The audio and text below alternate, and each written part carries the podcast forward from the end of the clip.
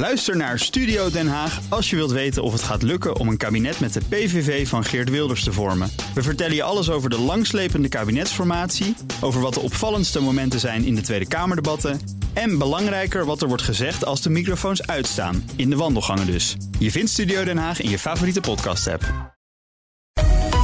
Beleggerspanel. De vlag kan uit. DCB verwacht vanaf de zomer een herstel van de economie. En we hebben het over de zogenoemde SPACs. Want er komt een zak met geld met een beursnotering naar het Damrak. Dat en meer bespreek ik in het beleggerspanel. En dat bestaat uit Reiner Bieksma, portfolio manager bij IBS Capital Management. Koen Bender van Mercurius Vermogensbeheer. En Miri Puttersbloem, lid van het ABN AMRO Beleggingscomité. Bijzonder hoogleraar Financiële Markten aan Erasmus School of Economics. Welkom leden van het panel. Goedemiddag, uh, Thomas. Iedereen is er. Ja, goedemiddag ook van mij. Ja, ik hoor je. En dan betekent dat jij ook maar meteen mag zeggen... wat jullie laatste transactie was. Ah, ja, wij hebben uh, eigenlijk onze aandelenportefeuille gepositioneerd voor um, een, een, een, een, herstel in de groei. Dus voor meer economische groei. En dat hebben we gedaan door, um, nou ja, zeg maar, luxe consumentengoederen wat meer te overwegen. He, dat is de sector consumer discretionary in het, uh, in het Engels. En dat hebben we gedaan ten koste van uh, nou ja, normale consumptiegoederen, eigenlijk, die we al op een onderwogen uh, positie hadden gestaan. En we hebben ook de sector materialen opgehoogd. Uh, dus dat, daar zitten voornamelijk ook bouwmaterialen in. Met het oog op, nou ja, um, de uh, impuls die aan uh, uh, infrastructuur, uitgaven en dergelijke wordt gegeven. Ja, ja, maar de, en over die eerste categorie, de Parijse modemerken mogen zich gelukkig prijzen. Of gaat het dan over andere dingen? Nou, dat gaat over andere dingen. In uh, deze sector zit vooral Amazon bijvoorbeeld. Ah. Uh, met een weging van 22% en Tesla met een weging van 7%. Dus dan krijg je daar een beetje beter beeld bij. Er zitten ook restaurants in, hotels, catering, uh, reisbedrijven uh, en inderdaad uh, wat luxe goederen. Maar zit je dan toch ook niet vooral in, in tech? Als je begint met Amazon en Tesla, dat is toch ook gewoon een stroming die al ja, wat langer het goed doet? Ja, tech zit natuurlijk overal, hè? want er zijn natuurlijk heel veel bedrijven die gebruik maken van, van, van tech. dus ja, Amazon die zit dan inderdaad in, in, in deze sector. Dat klopt. Koen, Tesla kwam voorbij. Ik geloof dat dat ook jouw aandacht heeft. Ja, we zitten wel in Tesla, maar dat, uh, onze, onze laatste transactie. Uh, eigenlijk zijn dat er heel veel, Thomas, omdat wij begin februari onze portefeuilles weer geherbalanceerd hebben. een van de dingen die al, al langer bekend zijn in, in, in beleggingsleer is dat nou, voorspellen altijd heel erg lastig is. wat veel belangrijker is, is je discipline. En in die discipline laten we datgene wat heel hard opgelopen is, dat, dat romen we wat af. En uh, datgene wat wat achtergebleven is, dat kopen we bij. Dat doen we bij, uh, bij Mercurius vier keer per jaar. En bij junior beleggen uh, elke maand.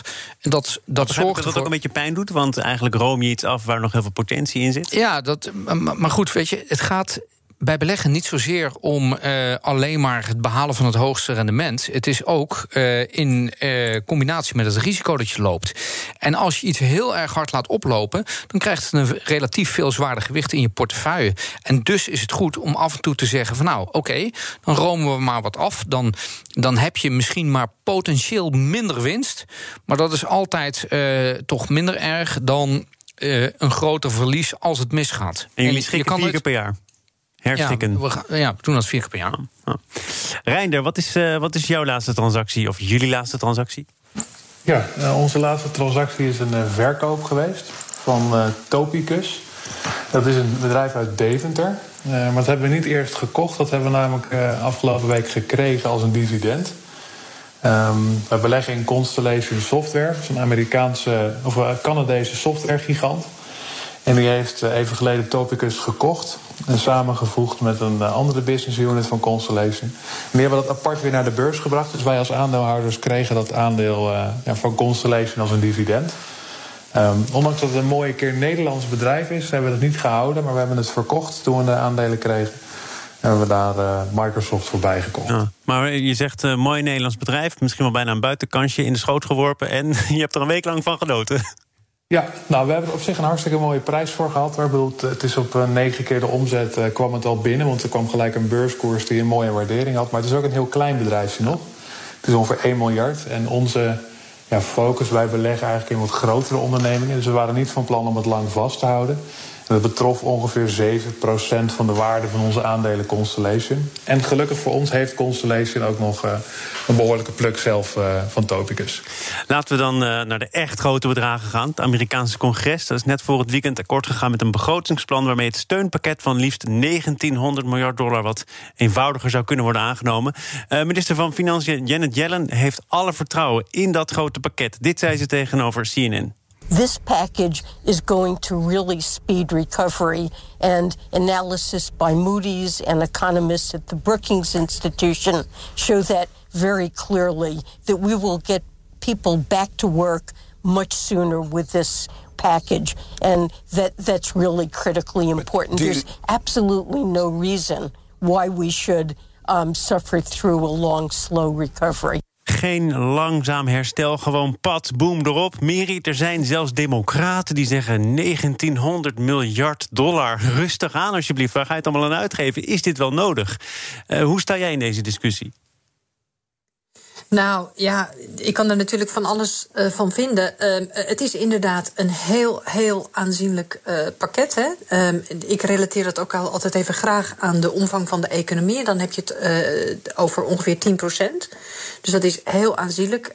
de markten hebben dat ook gisteren uitgebreid bejubeld. Als je ziet hoezeer weer prijzen zijn doorgestegen. Ja, het gaat er inderdaad om waar gaan ze het aan uitgeven? Hoe zorgen ze ervoor dat het geld Ehm, de juiste delen van de economie bereikt en de juiste mensen. Nou ja, er zijn verschillende plannen voor opgesteld. En die plannen die moeten nog uh, zeg maar geaccordeerd worden. Hè, want het, we zijn er nog niet. Dit heeft nog ongeveer twee weken nodig voordat um, het door de hele politieke molen heen komt, uh, voor zover ik ja. begrijp. En er is wat weerstand. Uh, Koen, zoals gezegd, ook binnen de eigen gelederen. Een van de prominente tegenstanders van dit hele grote pakket is een Harvard-econoom, ook een democraat, Larry Summers. Die zegt: Dit is overshooting. Als je kijkt naar de looptijd van het pakket, dan gaat het over 150 miljard dollar aan steun per maand. Dat is uh, aanzienlijk meer dan de schade die corona heeft berokkend. En dan, dan pak je eigenlijk met dit hele grote pakket niet eens de structurele problemen van de Amerikaanse economie aan. Dus uh, bezint eer begint. Ja, dat, uh, dat zijn de woorden van, uh, van Summers. Ik, nou, nu de woorden van Bender. Nou ja, wat uh, ik haak op dat punt liever aan bij datgene wat uh, Jellen met haar ervaring als, uh, als, als uh, centrale bankier vlak na de grote financiële crisis heeft geleerd. En ook nu heeft aangegeven in haar bevestigingshearings voor de Senaat. Het risico zit veel meer in dat we te weinig doen dan dat we te veel doen. En ehm, er is nu de mogelijkheid om dit te doen. structureel probeerde Biden ook dingen aan te pakken, zoals verhoging van het minimumloon. Dat heeft hij nu even uh, uitgesteld. Maar dat neemt niet weg dat ze nu de mogelijkheid hebben om heel snel heel veel gas te geven. En Jellen hoorden we net even het knipje ook zeggen. Ik verwacht dat we uh, in de zomer uh, goed verder kunnen gaan herstellen. Uh, hetgeen aansluit met datgene wat we uit Europa horen van Christine Lagarde. We komen zo meteen dus, bij, bij Lagarde, inderdaad. Um, wat, wat, je nu wel ziet gebeuren, Reiner, is dat de rente wat gaat oplopen. Dat er verhalen zijn over een inflatie die behoorlijk kan oplopen. Zelfs hyperinflatie komt zo af en toe in de verhalen voorbij. Is dat een reëel risico? Nou, hyperinflatie ontstaat in de regel op het moment dat ook de productiecapaciteit van een land wordt, wordt gesloopt. Um, dat heb je dus in Weimar gezien en nou ja, de Venezuela. Dus dat, is ook, dat, dat lijkt me wel mee te vallen, want dat is hier zeker niet aan de orde. Um, de inflatieverwachtingen, zeker ook als je gewoon kijkt naar de gemiddelde verwachting in, in Bloomberg en et cetera, is, is wel behoorlijk opgelopen. Maar ook bijvoorbeeld de olieprijs staat alweer boven eigenlijk het begin van de coronapandemie, ondanks dat we toch wel significant minder olie consumeren nu. Uh, dat is een belangrijke drijver voor inderdaad uh, inflatie en inflatieverwachting. Nou, en doet dit pakket dan wat het zou moeten doen? Het, het stut misschien wel de markt, het stut ook wel het vertrouwen. Uh, de inflatie loopt dat op. Is dat wat het beoogt, denk jij, Reinder? Nou, het is zeker wel het beoogt. het idee is natuurlijk om het tafelzilver er spreekwoordelijk achteraan te gooien... in de hoop dat, dat de economie goed aantrekt als corona ook wat meer uit beeld verdwenen is. De vraag is alleen hoe je het doet. Als je 1,9 triljoen uitgeeft aan uh, werkloosheidsuitkering en andere zaken, heeft het veel minder langdurig impact omdat je er investeringen voor gaat doen in infrastructuur en nou ja, groene ontwikkelingen, et cetera. Ja, dat is wat Meri ook zegt. Hè? De precieze invulling van dat pakket, daar moet nog het een en ander over worden afgestemd en politieke meerderheid voor gehaald wordt. Laten we, uh, wat Koen ook al zei, een uh, klein bruggetje maken naar Europa. Want ook Lagarde, de president van de ECB, voorspelt dat de economie gaat herstellen. Met name vanaf de zomer, heeft ze in een Franse krant gezegd, Le Journal du Dimanche. Maar die lezen we natuurlijk ook gewoon bij BNR. Um, dat vertrouwen van, van, uh, van Lagarde, Miri, deel jij dat?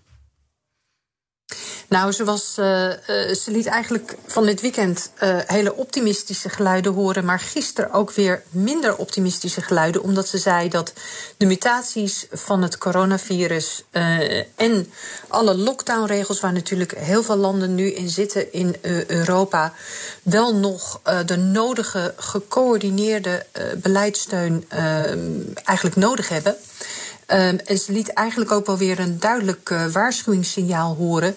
Dat ze zei dat zij het cruciaal vindt dat monetair en bestedingsbeleid hand in hand samenwerken. Dus uh, ja, enerzijds voorspelt de ECB nog steeds officieel een economische groei van bijna 4% dit jaar.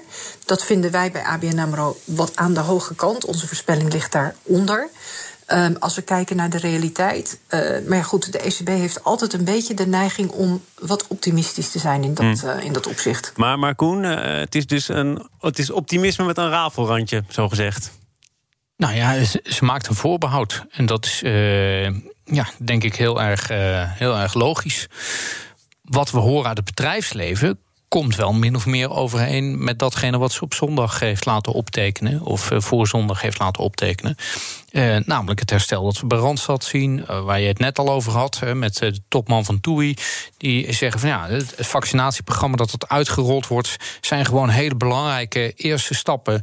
En we zien dat mensen klaarzitten om de cash die ze toch in veel gevallen extra hebben, om die dadelijk ook uit te gaan geven. Dat gaat een belangrijke economische impuls geven. Maar een tweede golf of een muterend virus, waar we een paar maanden geleden nog geen rekening mee hadden gehouden, ja, dat kan roet in het eten. Nou, derde golf, hè? je moet wel de tel bijhouden. Ja, ja, goed. De derde golf, misschien dadelijk nog wel een vierde. Eh, wat voor varianten van het virus krijgen we hierna nog? Of misschien wel een nieuw virus. Dat kan natuurlijk ook. Ja. Ja. Uh, uh, Reinder, uh, Meri zei net, het is ook uh, een beetje ECB-eigen om net iets te optimistisch te zijn. bij ABN AMRO zijn ze wat terughoudender. Wat denk jij waar het op uit gaat lopen? Nou, als 2020 iets geleerd heeft, is dat voorspellen wat dat betreft erg lastig is.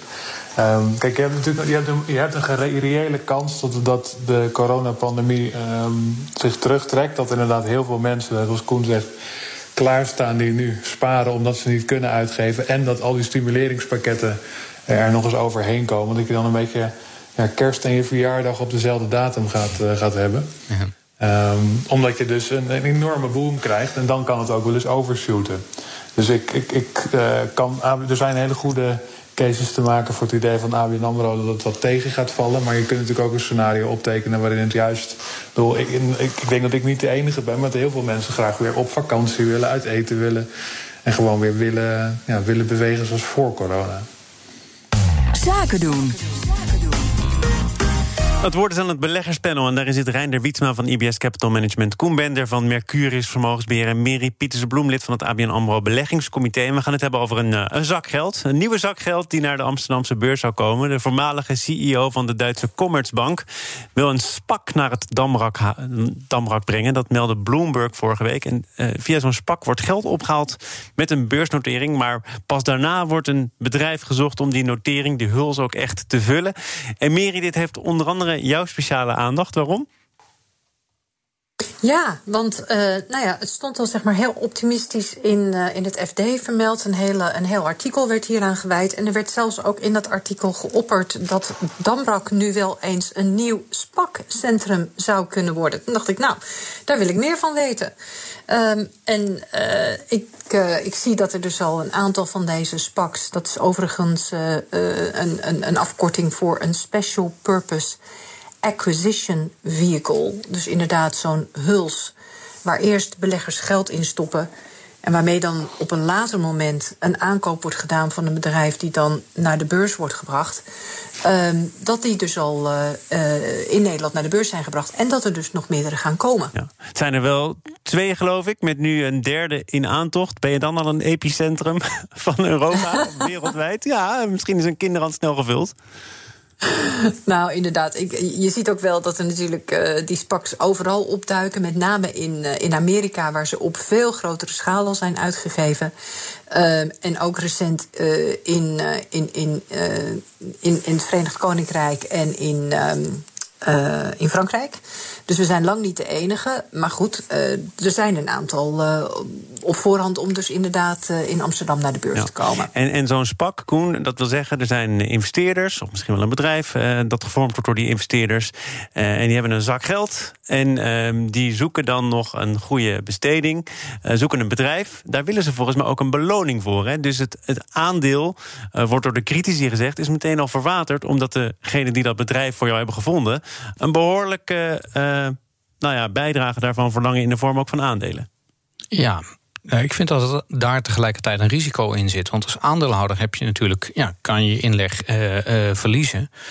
En uh, volgens mij werd er in een van de artikeltjes uh, aangehaald dat Steve Wozniak, die bij de, de oprichting van Apple uh, betrokken is geweest, dat die bij een van die specs ook als adviseur betrokken is. Natuurlijk een hele mooie naam. Maar ja, als hij zelf geen geld investeert, ja, dan, dan is het eigenlijk wel een easy free ride. Waarbij je zou kunnen zeggen van ja, hij kan zijn reputatie verliezen. Maar echt financieel, eh, ja, financieel heeft hij wel een upside. Hij heeft niet echt een hele grote downside. En ik vind dat tegelijkertijd een van de grote risico's van, van zo'n zo'n spec. Je, je investeert misschien op de naam van uh, het managementteam en hun connecties in een bepaalde wereld om uh, iets voor elkaar te krijgen. Maar ja, ik vind dat je ook wel heel erg veel risico's neemt. Ja, je weet ook niet precies waar, je uitkomt. Hè? Want, want Reinder, in, in Nederland is in ieder geval de Dutch Star Companies One... en inmiddels ook Two bekend. En via One kreeg het uh, Bredaanse technologiebedrijf CM.com een beursnotering. Maar ik herinner mij dat degene die eigenlijk op zoek zouden gaan naar een bedrijf... dat hebben ze ook wel gedaan... maar die hadden een voorkeur voor een echte Nederlandse industriebedrijf. Een maakbedrijf. En dan kom je uit bij een technologiebedrijf. Uh, ja, weet je dan wel precies waar je op intekent? Nee, dat is precies het idee. Um, als belegger, als je zeg maar voordat er een deal is, uh, aandelen in die SPAC hebt, dan weet je niet wat je koopt. Je ziet in de, in de US dat soms door speculatie alleen al er enorme koerswinsten worden gehaald. Want het zou wel eens uh, nou ja, deze onderneming kunnen worden. Um, maar dat is misschien ook wel typisch voor deze tijd, uh, dat er nou ja, behoorlijk veel optimisme zit in, uh, in veel maar, maar, je moet toch als belegger misschien toch wel een begin van een idee hebben waar het naartoe zou kunnen gaan? Of je... Zeker, alleen uh, soms kan, het, kan de horizon van beleggers ook een stuk korter zijn. En als ze hopen dat ze het voor, voor 15 kunnen kopen en voor 25 kunnen verkopen, dan is dat soms ook voldoende. Ja. maar er zit, heel, er zit heel veel op, ja, speculatie en optimisme in, in een hoop spakkoersen, dat zonder meer. Je mag wel verwachten dat als de oprichter van Apple erbij betrokken is, dat ze niet een hotelketen gaan kopen. Dus uh, dan heb je wel een indruk van: goh, dit zal misschien wel een technologiebedrijf uh, gaan worden. En dat is ook precies waar ze dan mee lokken. Je kan het volgens mij wel nog afstemmen. Je kan wel zeggen: van nou, ik ga niet mee met dit, uh, met dit onderwerp. Maar voor de rest heb je geen voting rights. Je, kan niet, je moet maar afgaan op de analyse die je voorgeschoteld wordt van zo'n bedrijf. Want vaak is het niet een, beursgenoteerde onderneming die erin gaat, die door heel veel uh, partijen wordt gevolgd. Uh, dus ja. Um, ik, ik vind het een heel groot, uh, heel groot risico uh, wat je aangaat. Ja, en de vraag is, is de beloning ernaar? Ik kwam een stuk tegen uit de, de Belgische zakenkrant De Tijd... met een statistiek voor de 107 vehikels die sinds 2015 een notering kregen... en een overname deden, is het gemiddelde rendement een verlies van 1,4 procent. Blijkt uit cijfers van de zakenbank Renaissance Capital. Ja, Miri, als je dat zo ziet, dan is het gewoon geen goede deal, toch? Nou ja, het is eigenlijk wat je koopt, is een, uh, is een verrassing in een doosje. uh, en die verrassing die kan heel goed uitpakken. Of die kan wat tegenvallen, hè? en alles ertussenin. Uh, en wat je, waar je ook rekenschap van moet geven, is dat ja, het management van die SPAC, die geeft zichzelf twee jaar lang de tijd. Ja. Om op zoek te gaan naar een overname target. of een overnamekandidaat. En uh, ja, als dat heel lang duurt, ben je eigenlijk belegd in een cash huls, zeg maar. Ehm, een vehicle gevuld met cash. En die loopt natuurlijk niet mee met de, uh, de, de, de AX-index. Ja, dus dat is al een verlies. Daar moet je ook rekenschap van geven. Ja. Ja. Tot slot nog even naar uh, Alibaba, want dat blijft populair. Het bedrijf heeft net het grootste gemak 5 miljard aan nieuwe obligaties uh, uitgegeven. En dat had volgens Bloomberg ook wel 38 miljard kunnen zijn, als je kijkt naar de vraag. En daardoor is de rente ook relatief laag, ongeveer 0,8 procent bovenop die van de Amerikaanse staatsobligaties. Uh, die populariteit van Alibaba, ondanks alles wat we de afgelopen maanden ook hebben meegemaakt met Jack Ma, met de Ant Group. Verbaast je dat dan toch een beetje, Koen? Nou ja, je haalt nu die 0,8 aan als heel laag. Volgens mij heeft Amazon, wat niet de problemen heeft die Alibaba specifiek heeft met uh, de Chinese overheid, uh, een tijdje terug nog veel goedkoper geleend. Een bedrijf als Apple uh, leent ook veel goedkoper. 0,8 klinkt natuurlijk als heel erg laag. Het is nog relatief aan de prijs. Nou, dat, dat wil ik niet zeggen. Maar ik denk dat het niet, uh, uh, als je het vergelijkt met de andere grote uh, triple-A-bedrijven in de wereld, dan betaalt Alibaba wel iets van een premie, heb ik de indruk. En die premie die, daar... die, is te verklaren uit het feit dat er inderdaad wat roerige maanden aan vooraf gingen. Ja, dat denk ik wel. Als, je een, als, als je toch een invloedssfeer moet meerekenen van de Chinese communistische partij, die zomaar even een streep kan zetten door een IPO van een, van een dochter of aanvullende voorwaarden kan stellen, waardoor je businessmodel onderuit gaat. Ja, ik vind dat niet een prettige omstandigheid om in uh, te opereren. Wat denk jij, Reinder? Zit dat in die rente, denk je? Nou, het is, nog steeds absoluut bezien hartstikke laag. Ik bedoel, de uh, 0,8 standaard risico-opslag over de staatsobligaties in Amerika. Um, nou, het, het, is moeilijk waarneembaar dat dit een extreme risicopremie is. En, en de totale omvang, dus 5 miljard opgehaald, maar beleggers hebben in totaal voor meer dan 38 miljard aan kapitaal aangeboden. Um, dus het is niet zo dat beleggers heel huiverig waren om, uh, om Alibaba van geld te voorzien. Komt dat ook, denk jij, Meri, tot slot omdat die Ant Group wat geherstructureerd is en dus ook uh, ja, heeft geluisterd naar de toezichthouder? Ja, niet luisteren is volgens mij uh, nooit een optie, maar Geen zeker optie. niet in China. Nee, dat klopt. En ik denk dat het herstructureringsplan wat uh, gemaakt is door Ant en ja, uh, volgens de berichten zou zijn goedgekeurd door de Chinese overheid wel een, een heel groot deel van de onzekerheid al heeft weggenomen.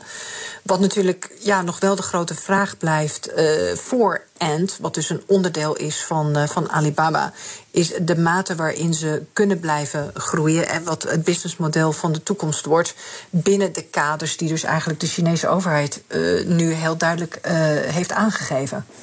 Dankjewel. Mary Pieterse-Bloem, lid van het ABN AMRO Beleggingscomité... bijzonder hoogleraar Financiële Markten aan de Erasmus School of Economics. Koen Bender van Mercurius Vermogensbeheer, twee keer vandaag. Dank daarvoor. En Reinder Wietsma, portfolio-manager bij IBS Capital Management. Dit was het Beleggerspanel. Tot een volgende keer. Zometeen praat ik uitgebreid door over de toekomst van producenten... van televisieseries, televisieprogramma's en ook bioscoopfilms. Is daar nog een goede boterham in te verdienen? Ook Bas van Werven vind je in de BNR-app. Ja, je kunt live naar mij en Iwan luisteren tijdens de ochtendspits. Je krijgt een melding van Breaking News. En niet alleen onze podcast Ochtendnieuws, maar alle BNR-podcasts vind je in de app. Download nu de gratis BNR-app en blijf scherp.